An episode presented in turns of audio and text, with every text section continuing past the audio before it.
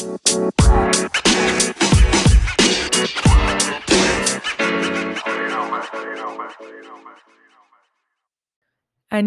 Boozhoo, bonjour, and hi everyone.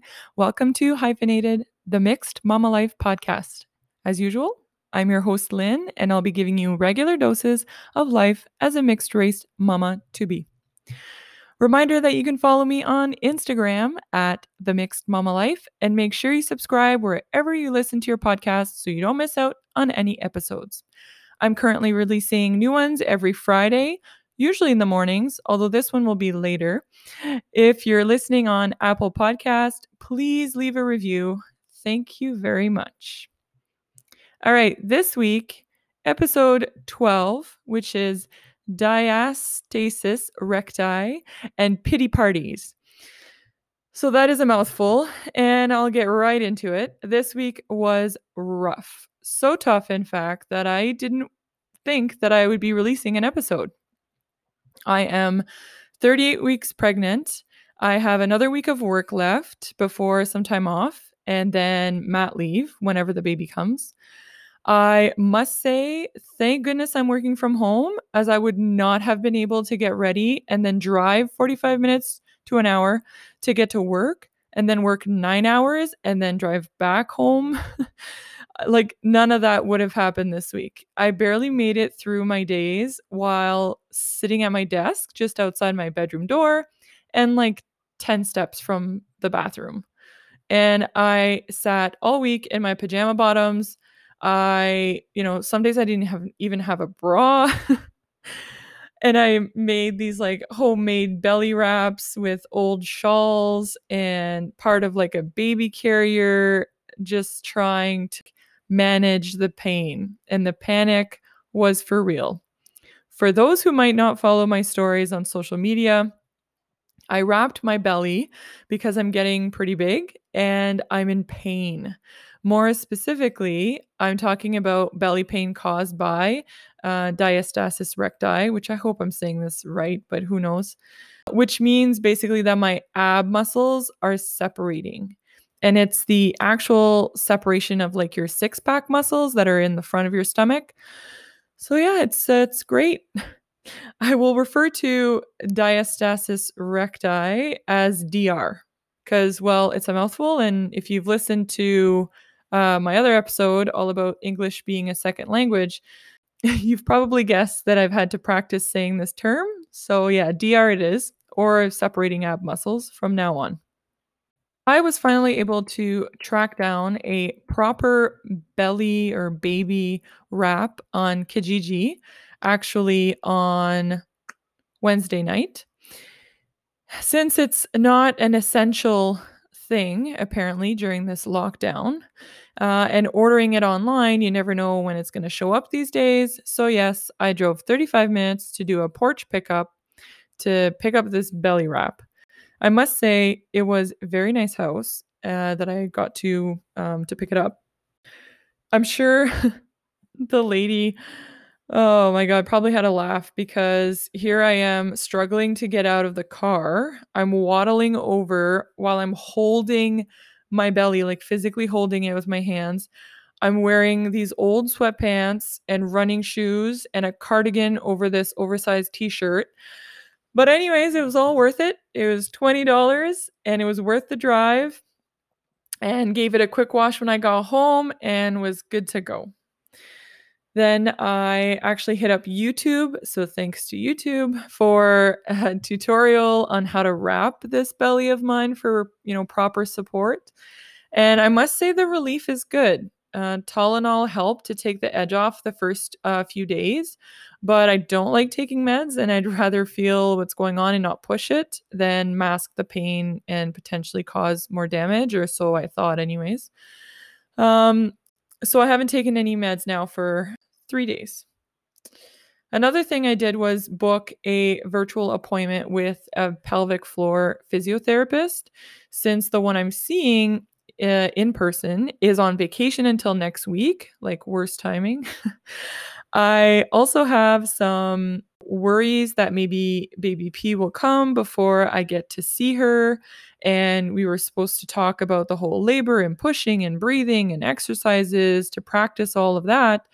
So, yeah, I booked with another pelvic floor physio, but it's one that she only does like virtual uh, virtual appointments online. Also it just happens because you're running out of room and you know your baby or babies are growing.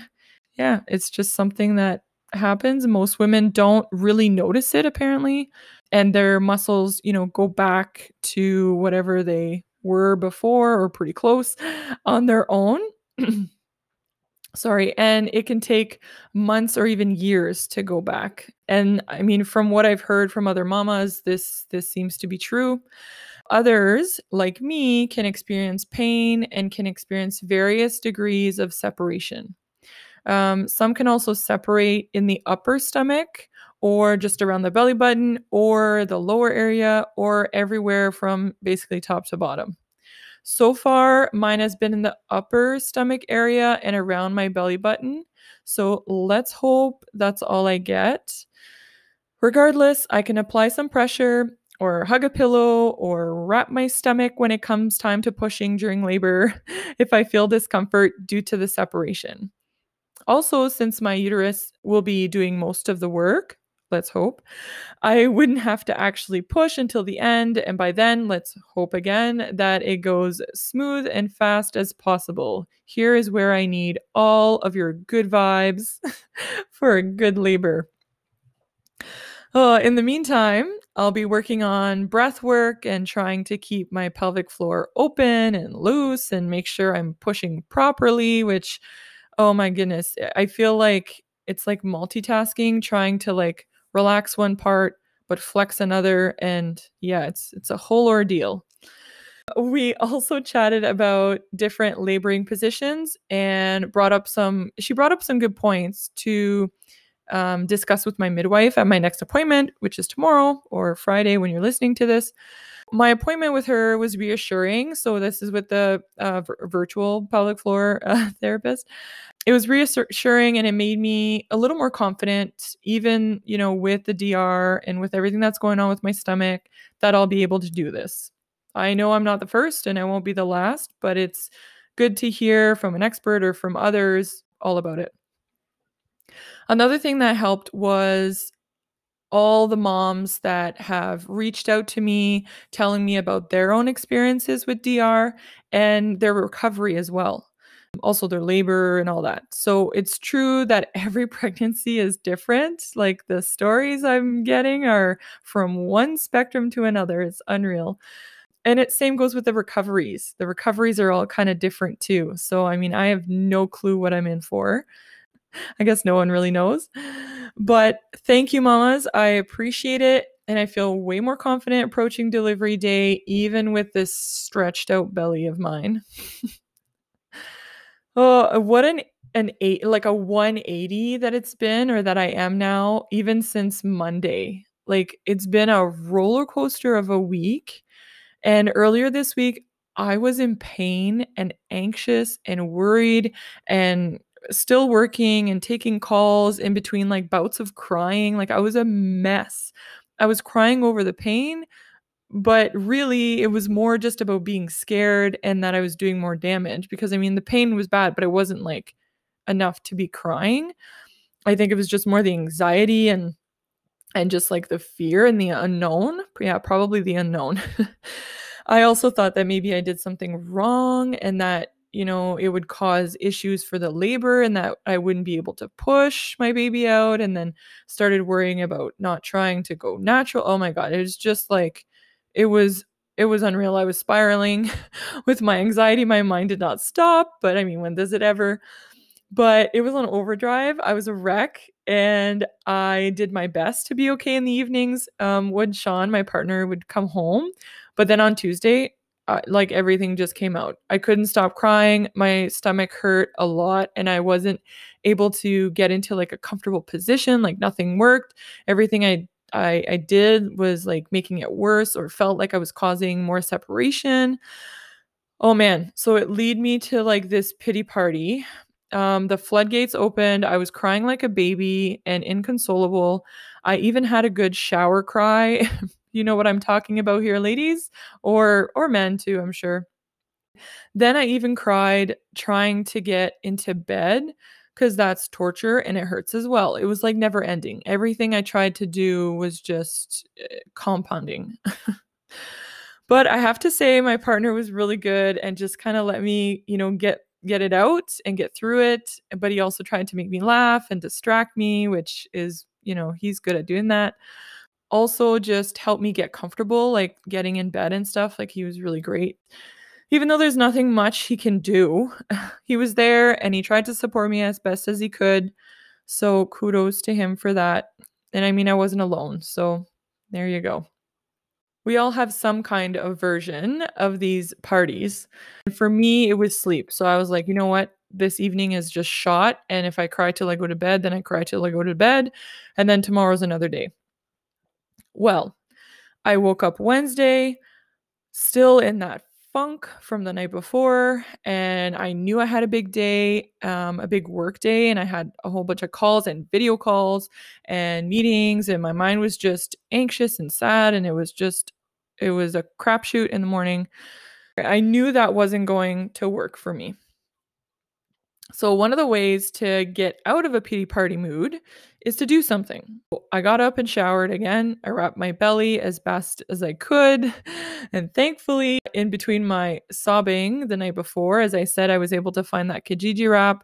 And I actually went and picked it up on Wednesday. So after my this this day that I'm talking about on Wednesday, I had planned to go pick that up. So at least it was something to look forward to that I would get, you know, proper a proper wrap and proper relief.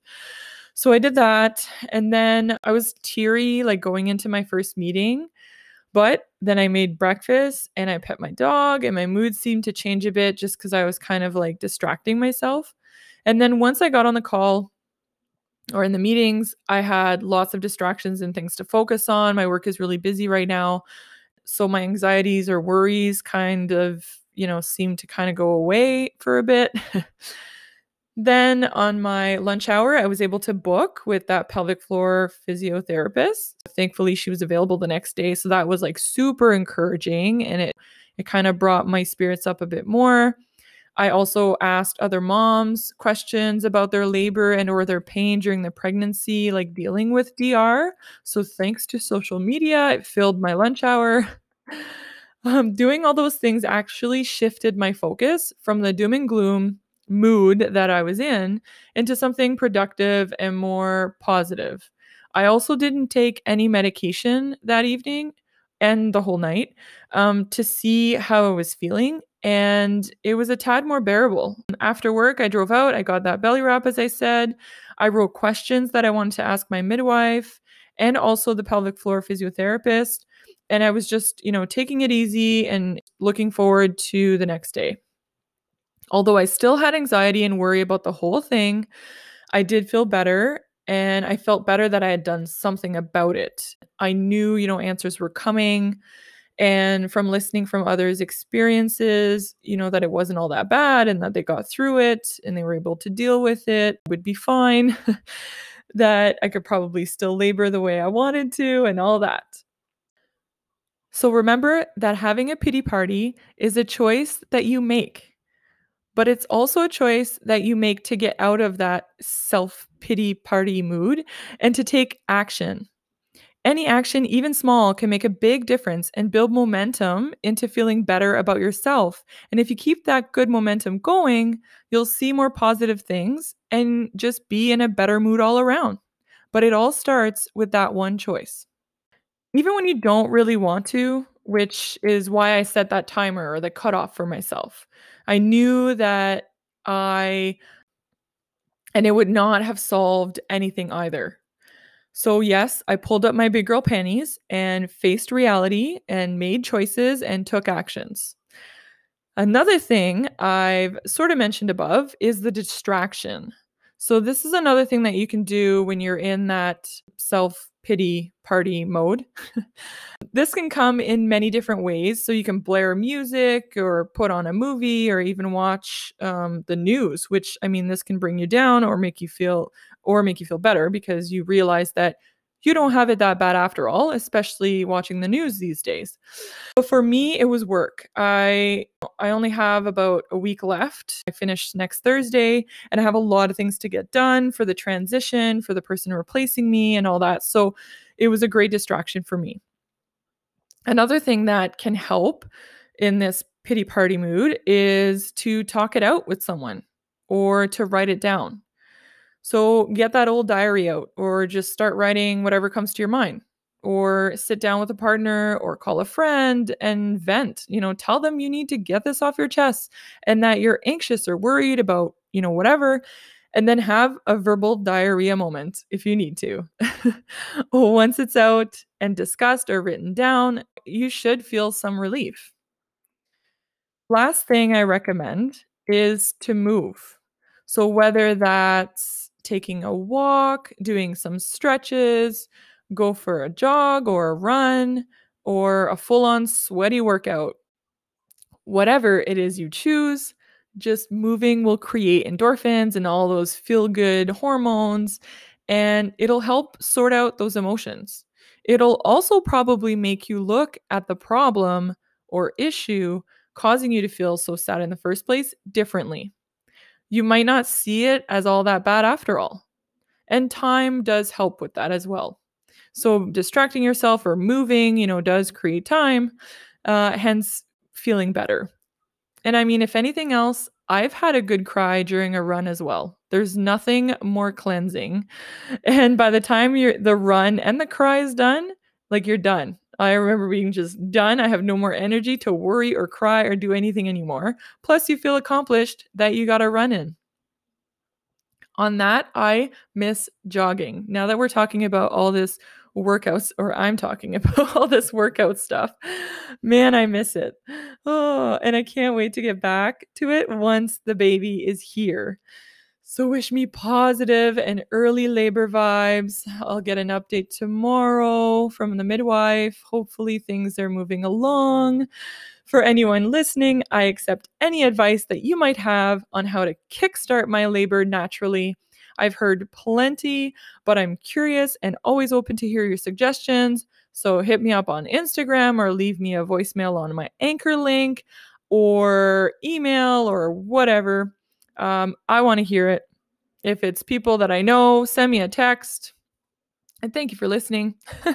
so I'll leave you with that with this week's episode. It's actually pretty late Thursday night, and I still need to upload and do all the editing and all this. So hopefully I get it in uh, on time, but it probably will be later on Friday.